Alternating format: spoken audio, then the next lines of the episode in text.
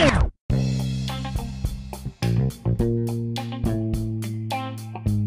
Hello, everyone, and welcome to the Sweat, Connect, and Grow podcast. My name is Spencer Sullivan. And I'm Jordan Simon. Today, we're here to introduce you to some of the people in our community that build up through their work, engagement, and initiatives. Today, we have Momo in studio. She is a former 2011 Brampton Cup Senior Novice Female Masters Boxing Champion. She is an RMT for several organizations and the Toronto Blue Jays. We're so excited to have today's guest and one of Briar Hill's own ambassadors, Melissa Doldrin, aka Momo.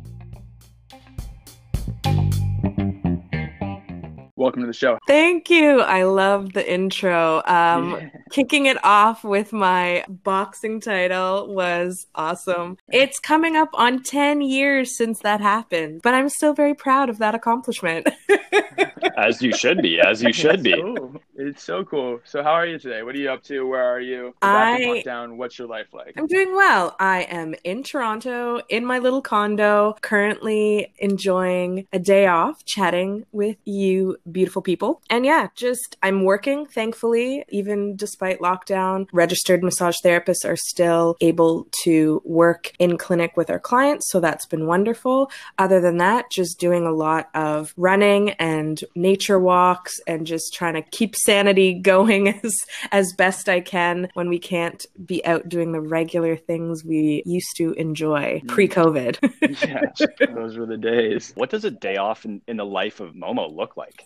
These days, to be honest, sometimes we'll laugh or have a snarky response to people with that because I, I truly am busy, but I've been recognizing since COVID the true benefits of really slowing down and really like taking my time with things. So these days, I try to treat a day off like a day off to just rest. And, you know, if there's little things I have to do around the house, it's fine. A lot of times I do have to catch up on administrative work. So I'll take a little bit of time for that. But I do just try to exercise, get a little movement in, nap. If I want to watch a movie in the middle of an afternoon, I get to do that. That's generally what my days off consist of. And it also does leave me open if I choose to like stay a little busier. It does leave me open to do a few side projects. So sometimes I teach classes or I'll be involved in like pop ups or speaking engagements. And that's where my days off from clinical work gives me that flexibility to do that. I certainly feel you on the naps in the movies, maybe not so much on the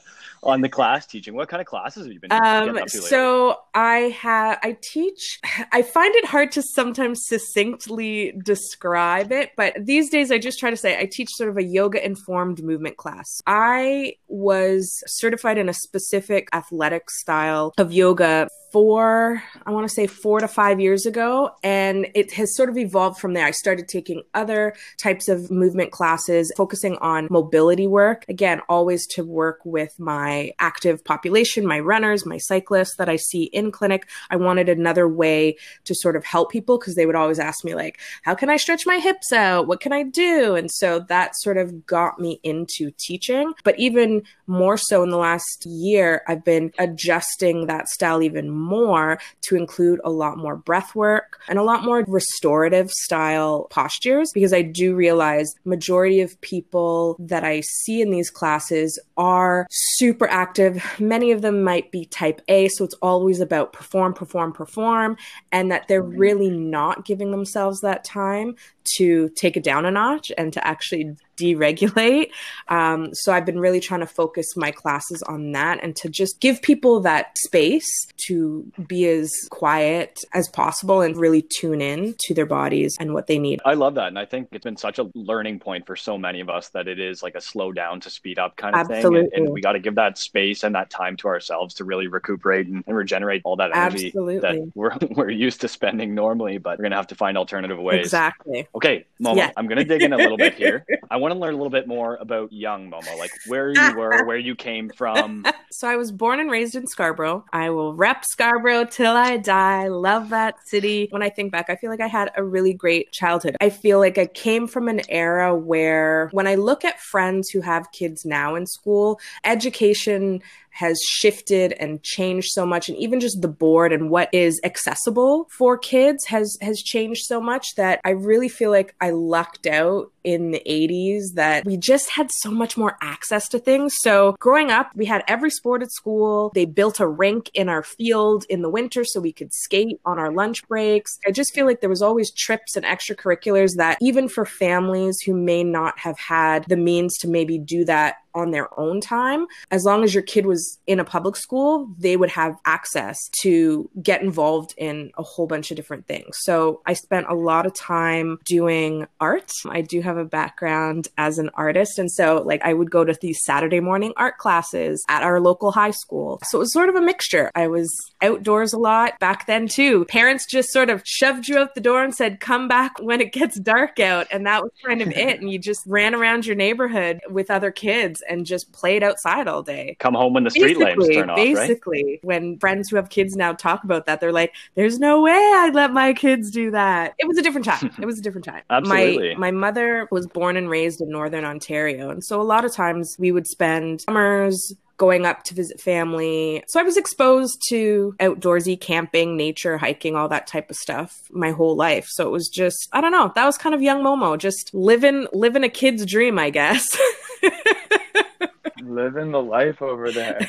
you said that about 10 years ago you won your, your boxing championship. Yes. What got you into boxing? You're this big nature kid. Yeah. You love being outside. So most people that I grew up around, when they heard that I was getting involved in that sport, were all very shocked because I was a pretty quiet kid and definitely not aggressive. I actually had a neighbor growing up who nicknamed me Mouse because I was just so quiet and just very like docile. So people were always like, What? You're boxing. Couldn't believe it. but I will tell you, it was, and not to get like super dark, but there was an incident in high school with my best friend. I lived in an apartment building. And at that mm-hmm. time, one of our neighbors, we were told this after the incident, was going through some mental health issues and was going through some mm-hmm. distress. And there was an incident where one day after school, he was standing in the hallway. And so you just think, I don't know, maybe he was waiting for his family. And we just went to pass by him and he grabbed me, was like physically trying to accost me and pull me into his apartment. My friend is screaming and freaking out. And anyway, from that incident, nothing happened, thankfully. But that incident kind of made me think, shit, I need to know some self defense. It was thankfully nothing serious, but it was a, at that time a traumatic incident. I think I was 16. I didn't get into boxing right away because of that, but it was always my friend saying, we need to toughen up. and so my first year of college or university, I went to York for one year. Um, that's a whole other story. But I noticed in the yeah. athletic center there was a poster up for a kickboxing class. There was like a six week series, and it literally was like learn how to defend yourself, have fun, get fit, whatever. And that just clicked in me. It was like, oh, this is it. This is what I need to do to just sort of give myself a good basis of some self defense and just some fitness you know, you're in university, the whole freshman 15 kicks in. And that's honestly sort of what started my path. I took that little six week class. It was so much fun. Our instructor was great. But when that six weeks was up, that was sort of it for that cycle. There was just always something different being offered. And that's when I started exploring actual kickboxing gyms in and around the city. And so I ended up at Twin Dragon, which I believe is still functioning in the city. It, has been around kicking. forever. And I started at the one on Danforth with uh, Sifu Lu, and he was awesome. And then I ended up moving up to the location at Yonge and Finch. I can't even to be honest, remember why, but that was the catalyst because that gym, they had a female coach. They had a ton of women who were taking the classes. That was the first time I saw sparring in a ring and saw women sparring in a ring. And I was like, oh my God, I need to try this. I just, I had done a bit of track and field. I'd run cross country. Like I dabbled in things, but I wasn't ever on any crazy teams through public school or high school. I would just kind of mm-hmm. play and have fun outside. But being involved at that kick kickboxing gym was just really like life changing. And the second I got to put on a headgear and put on the shin pads, it was you and your opponent. I don't know what it was. It just clicked something in me. And now what shifted from kickboxing to Olympic style boxing, it was a strange thing. Kickboxing to compete in as an amateur was actually illegal in Ontario. And I wanted to really fight. You could do pro fights, but I was 22 years old. That wasn't my goal, but I just wanted to compete. And then it was a, a coworker who had mentioned, you should just try boxing because there's competitions all the time. She had known a friend or a neighbor who was involved in that. And so I ended up shifting, left my kickboxing gym, as sad as that was, to switch it up and go straight into boxing. And so I trained and fought sporadically, but I did that span for maybe 10, 15 years and then sort of culminated in 2011. That was kind of, that wasn't my last fight, but that was like my last tournament where I actually ended up winning. And it was awesome. There was a lot of literal blood, sweat, and tears. Anyone who's competed at any level of sport, you just know the work that you have to put in for that small amount of time to actually perform is is incredible. Something I'm really hearing in that as well is between the gyms that you've switched to was a really strong, like beautiful yes. sense of community. And you know, I've been a member at a few different gyms where either there was no mm-hmm. sense of community and it, it didn't really like have you hook, line, and sinker like that. What specifically was it about it in these gyms that you've frequented over the years that like yeah. had you hooked, reeled you in, and kept you there until until your interest really shifted, in which you right. were more or less forced to yeah, to it, it, just as you said, there was just this sense, even just beyond just saying a sense of community, it felt like family. And I don't know how one can make it similar to what you experience in a boxing gym, but I also just think the people that come through those doors and the stories they tell and the lives they've experienced, you kind of just have a lot more commonalities in specific struggles that you've been able to experience. And that when you are suffering in a, in a good way of like going through hard training, that bonds you. Sometimes when we think about maybe maybe just doing like a HIIT class. You're sweating, you're getting a pump, and it's great, and we'll high five. But there's something just a little different when you're in like a combat type sport where you have to be so physical and yet still so vulnerable and mentally strong that it just, I don't know, there's something a je ne sais quoi that just you want more of it it's that burst of dopamine and you're just like yes put it in my veins everyone's there for the same reason so we're instantly like we're here to uplift each other Absolutely. Touching on the community aspect, that family aspect that really had you fall in love with being there every day and literally sweating, bleeding, crying. Was that aspect there in your career when you were getting into the art design world? And was that an influence uh, on your ah, decision um, to change careers as ooh, well? That's a good one. That's a good question. I will say it was and it wasn't. My work professionally as a graphic designer, I worked for the most part in small studios. There would only be three to five people. So in that sense, it was close knit and you're just with those same people all the time. So you do create a sense of family. You really get to know each other and are trying to eh, handle deadlines,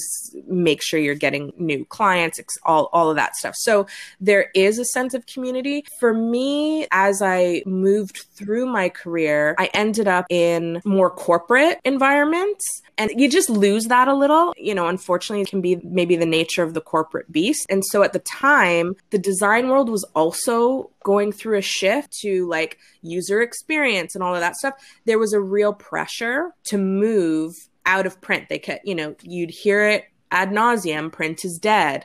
And i just i don't know something about me was stubborn and maybe it was just my artistic sensibilities of the types of art i did on the side and what i grew up with. I loved things that were tactile and to be able to see a finished product and to go only to digital didn't spark joy in me. So i kind of was in this like I don't know, quarter life, midlife, not even midlife, but like quarter life crisis of like, what do I do? I don't love my job so much anymore And the way it's shifting me. Even if I still love the people, I just was feeling a little bit burnt out and just uninspired. I ended up being laid off from a job that I thought had serious job security. And it was a huge shock when the company did this mass layoff and I was swept up in that. And I was like, what am I going to do? And I took a short term contract, but I knew I needed to figure out what's my next step. So I actually decided to take time off. I was very lucky to have a support system. I called my mom and I just said, I don't know what I want to do. I don't know where I'm going to go. And I just asked if I could come home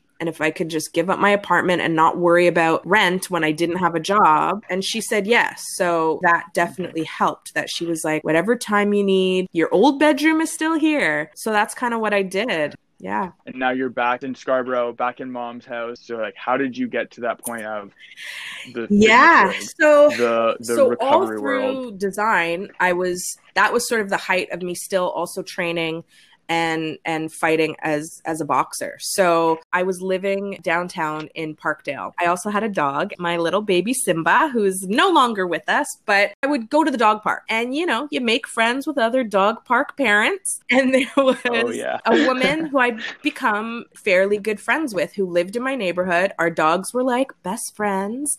And I just remember, you know, chit-chatting with her about my struggles and what I was going through. It was awesome because she had had been through almost the exact same thing, just deciding to pivot. She had always wanted to be in health and wellness as well. And as it turned out, she was a registered massage therapist. She started talking to me and she just said, You have great body awareness. You're involved in athletics. She's like, Have you ever thought of becoming a massage therapist? And of course, I was like, No, I've never thought of that.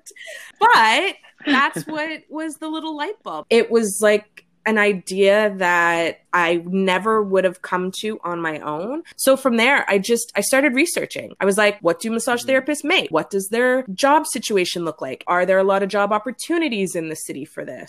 I was calling places just asking to speak to RMTs to just get an idea of what business is like. And then I started looking at schools. It was a two year program. It would be extremely challenging and hard because at that point I'd been a designer for 13 years. So to go back and remember how to study study, learn science. to go from arts to science yeah. is is a huge leap but honestly it was probably the the biggest and still best risk I, I've ever taken in my life. I literally just mm-hmm. jumped mm-hmm. in the deep end with both feet and just said, excuse my language, fuck it, let's do it. so you come from this art background where you've been in art 13 years and you're going into the science background, it's a completely different beast. What are some of the struggles that you face? Like, what was really? I mean, it's not be being good at, at chemistry and math what was really hard. I mean, yeah, thankfully we didn't need I didn't need a lot of chemistry, but I loved biology and anatomy. And so I felt once we got into class with mm-hmm. that type of stuff, like that was okay. But understanding physiology and neurology, like, and just figuring out ways for me to study and memorize things. Everything old was is new again. So it was like figuring out what are my patterns of appropriate studying and just and focus, learning how to focus. I will say something about boxing that I think helped with studying, which now evolved even into what I teach and ha- now that I'm practicing are things like meditation and vis- and visualization. it's a mouthful. Um, when I was a boxer, I got into yoga and meditation and visualization while competing to help prep for tournaments and club shows. So I still tapped into that type of stuff while I was in school to sort of help with focus and studying and just trying not to stress over exams, that sort of thing. Tell us a little bit about how, after finishing school, going through all these different learning curves, you got a job as an RMT. What I really, really want to know about you is how did you get involved with the Toronto Blue Jays and elaborate a little bit more on your experience with the team? Honestly, it still kind of feels like a like a dream i guess that i was like did this really happen? Do i really work for them? Again it comes back to community because this is exactly how i got to a position where i could meet someone to potentially get me an interview. So there's a wonderful wonderful fitness coach in the city. Her name is rachel fakhouri and i think i'd gotten connected with her via instagram initially through some other sort of running groups that in the summer would host random like like after a run, you could do like a boot camp. After a run, you could do a yoga session. And I think that's initially how I had gotten a hold of her name. And so I followed her on Instagram and I also follow her on Twitter. I have always loved baseball. I will say that up front. Baseball is my jam. It's not a sport that everybody loves, but it is one that is near and dear to my heart. So, coming into being a massage therapist, my goal from the time I went to school to the time I graduated was always to somehow work in sport or work with athletes. That was always the single focus for me. And so, of course, anyone who's in the city, you're like, oh, wouldn't it be cool to work for the Jays or the Leafs or the Raptors? Then you're like, well, how does that actually happen? How do you actually meet meet these people and network to find the way. It is very hard fast forward now, it was 2015. We're hitting our height of when the Jays were like crushing it. We were headed to the postseason. Everyone was super stoked. It looked like everything was going to be super unbelievable. And then Marcus Stroman, during spring training, had blew his ACL out on a pitch on the mound. And everyone was devastated because we were going to be so good that year. And he decided to go back to Duke University to do his rehab. He was put with a physiotherapist to only focus on him and his rehab. Her name was Nikki Huffman. That whole year, Marcus has an incredible rehab story where he's literally six months back to competing at a high level just in time for our postseason. He basically tells the team, listen, this physical therapist is incredible. You need to hire her. You need to bring her on staff because look at what she did for me. So they did. They hired her as a physical therapist and she came on the team. During this time, this is a long story, but we're getting there. Um, no, I love it. Keep going. Keep going. There were also these little events around the city called pitch talks, where essentially their little tagline was like, it's like TED Talks, but for sports. So they would put together these little um, speaking engagements where they would have sports journalists, sometimes retired athletes come and just do like an hour roundtable talk. They talk about rumors, plays, what's going on. And then as those got popular, they were able to get Jay's executive staff and Jay's coaches to come on these pitch talks. At this time, the Jays are going through this different shift where they hired a brand new president, Mark Shapiro, new GM, Ross Atkinson. So, season finale of Pitch Talks, they advertised that Mark Shapiro is going to be a guest. So I'm like, oh yeah, this will be great. I'll go. So I've got all my little baseball friends, and they said they were doing a, an open Q and A. You could write down your name, put it in a bucket. They'll randomly pick, and if you your name gets picked, you can ask the president a question. Do they not pull my name out? I was like, shit, I get to ask the president a question. Thankfully, I had written one down at the beginning of the night so that even though I had a few beers, I could still ask an intelligent question. It was a two parter. There was a big hype about the change that they were going to bring in for a high performance department. So I asked him how everyone was acclimating to the new idea of high performance. And then my second part was like, how do I get hired? Got to shoot that shot, Mo. Hey, exactly. Shot. Exactly and and he was like well uh, uh, i mean i guess you could send an email to our director of high performance. And so i was literally like googling uh, can i get that email? Who's the director so that was I was just like, okay, there's there's a chance then. He's saying there's a chance. And of course, I chickened out and I did not email the director of high performance. But we come back now to Rachel Fakhouri. Following her on Twitter, she puts together these speaking events for women where she gets different people from fitness, health, wellness, and just puts on these speaking events. Who does she have for her October speaking engagement?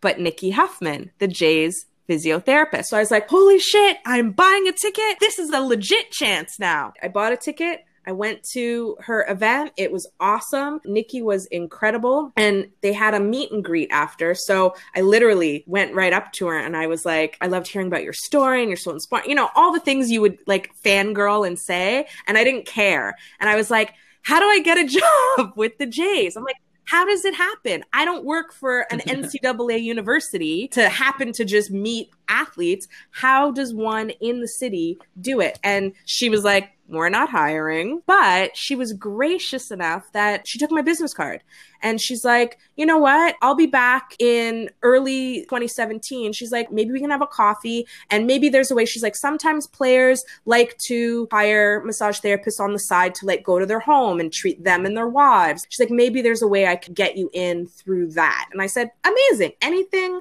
would be great. She was so lovely. She sent me an email a week later just to say, I haven't forgotten. It was so great chatting with you. And I was like, awesome. Fast forward to just before the end of that year, I saw on Sportsnet, there was like a news brief that the Jays executive staff was like cleaning house of the medical team. Like everyone was let go and they were rehiring a whole new squad. They had promoted her from physical therapist to the new head trainer. And at that time, she was only the second woman ever in all of MLB history to be a head trainer. And the last time it was a woman named Sue Falsone, like 10 years ago for the Dodgers. So this was like huge, huge news. And I was like, ooh, I have her email. I'm going to email her a congratulations. And so I like got in. I was like, oh my God, I saw the news. This is so great. Congratulations. By the way, here's my resume. I'm still interested now that you're redoing all the staff. If there's a position available for me, I'm happy to chit chat more, whatever. I worded it more eloquently, but you get the idea. Um, I hit send yeah. and then just waited every day, was looking at my email. Did she read it? Did she get it? And she responded and basically said, There might be a spot for you. She's like, I, I have to work it out with budget, but I'll see what I can do. And at this point, she still didn't even know anything about my professional capabilities, to be honest. But that following, I think it was January, she was back in town.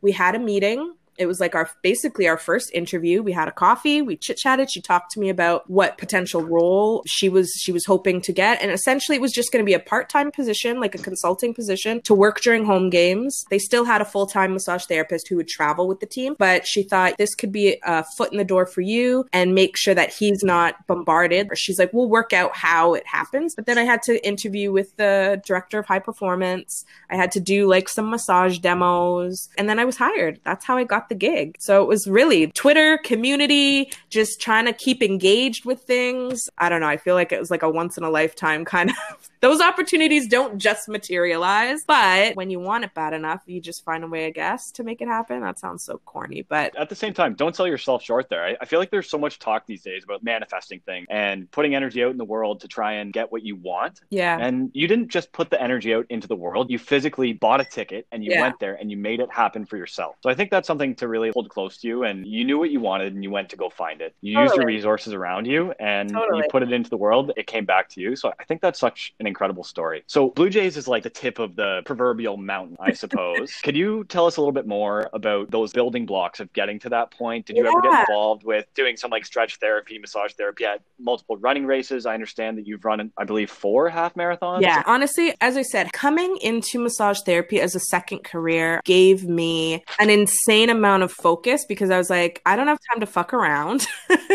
I need to achieve my goals and do it kind of quickly because I'm already in my 30s. So, you know, when you're changing your life at 33, 34 years old, you just feel like there's always this impending, like, I'm starting over. So I think just having insane focus really helped propel me to do what I'm doing and to be where I am. So out of school immediately put myself in a position to connect with the Canadian Sport Massage Therapy Association, any courses they had, any yearly AGM and conferences they held. I tried to attend, to network, to connect with massage therapists who have been working in sport. I've been so, so super lucky to work for two incredible clinics in the city where I learned so much. But again, those are the, the pathways to like finding out about other things. So through the the, the Canadian Sport Massage Therapy Association, I met a mentor of mine. Her name is Danielle Leong Chow. She's the current RMT for Athletics Canada. She works with all of Canada's best track and field athletes, and she's amazing. And so I was constantly asking her all kinds of stuff of like, how did you get that, and how did and what was that experience like? And and it's just mentorship is invaluable, and it can be hard.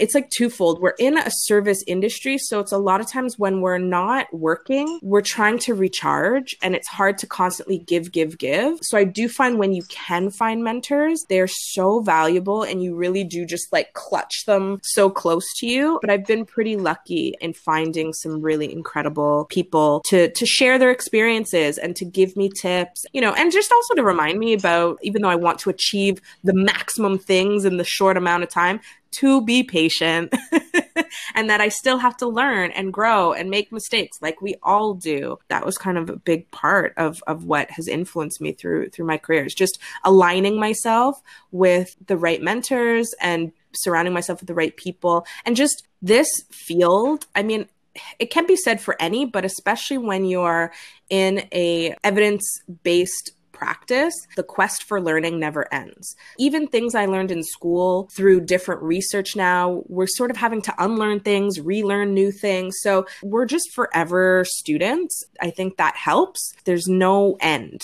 So there is no real peak. I mean, yeah, you're just constantly growing and learning. So I've heard so much throughout your journey here about essentially becoming a master of pivot and adapt. Let's rewind 12 months 2020 hits, that was the year of adapting and pivoting. Yeah. Did you feel that your work experience and your life experience leading up to this bizarre event prepared you to be successful throughout the year? Ooh. Um now that I can reflect on it, yes.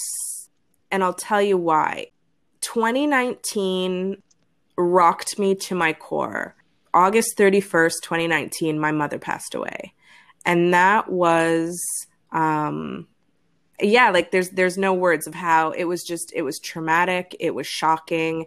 And and you know nobody i was there was no preparation.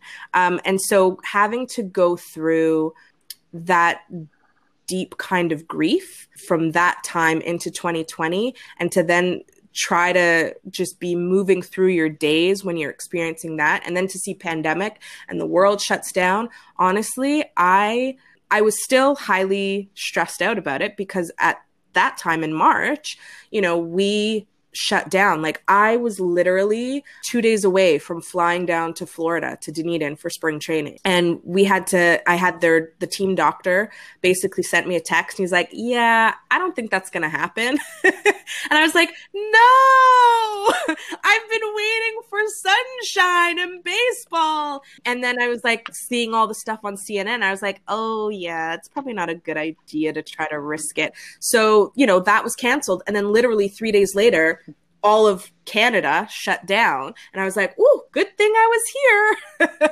Despite all that uncertainty, I really just kind of leaned into you can only control what you can control. I had to just be at home, figure it out. Um, and, and I knew I was like, I've kind of survived to me the hardest thing that's ever happened in my life in, in, in seeing my mom die and experiencing that. So, like anything else, I can absolutely get through. But that was literally because I had just experienced that and been able to sort of take everything else I'd learned about how to be resilient. It was still a little stressful, but working in a physically demanding and sometimes emotionally demanding job, I leaned into the time off and I leaned into the rest. And that's where it really was triggered for me that I was like, you know what? Maybe it's a good thing that we can all just take a minute here, a collective moment to just chill out and reassess everything that's going on. 2020 was a wild, wild year, but I do feel like everything I had experienced in my life really did prepare me to be able to pivot and adjust. We would all get through it. We would all be okay. We just had to, you know, have a little patience, figure things out, take a minute. Yeah, well, Momo, I just wanted to take a second to express our gratitude for sharing so deeply and, and, being vulnerable with us. I think it speaks testaments to the strength and resiliency you've showed throughout your career and your continuous ability to reinvent yourself. Thank you. Now, well, let's skip on to something a little more lighthearted and we'll come at you with some rapid fire questions. A line or wonder. Oh, ooh, that's so hard. A line. They're both so good. Go to font when using Microsoft. Ooh, who uses Microsoft? um, but I'll say I'm probably like a Times New Roman. Womp. More of an Arial man myself, but pizza burritos. Pizza. Favorite shoe brand? Uh, I don't know if I'm allowed Fair to enough. say on this podcast. Oh, uh, I'll say actually Chucks. I I wear I have a lot of Converse. Summer or winter? Summer. If you could only do one physical activity for the rest of your life, what would it be? And you can't pick running. Oh, cycling. What starts your engine? Hmm. Ooh, probably sugar. yeah, you're not the only one. I'll keep it G rated. if you, yeah, fair enough, fair enough. If you had to pick one word to describe your outlook on 2021, what would it be? Oh, I know this because this is my word for 2021 is transformation. I love it. Keep the wheels in motion and Woo, see where it exactly. takes you, Moa. That's a big word. I just wanted to take this time to thank you so much for participating in this and being vulnerable with us. It, it's not an easy thing to do, and I can't really explain how much we Uh, appreciate it. thank you all so much. Honestly, this was so fun. I hope some point in this year we can all see each other face to face. I'm a hugger and I give great hugs and I would love to just hug you all cuz this was this was really fun. Thank you so much. I really really really appreciate it. And thank you everyone for tuning in. Be sure to join us next week for another episode of Sweat, Connect, and Grow. Keep it fun, my friends.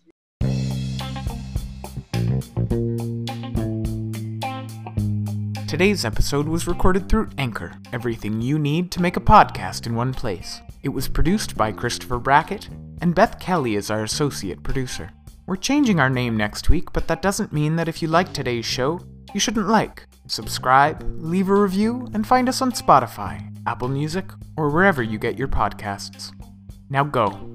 Remember that print is not dead. And be sure to take some time today to sweat, connect, and grow.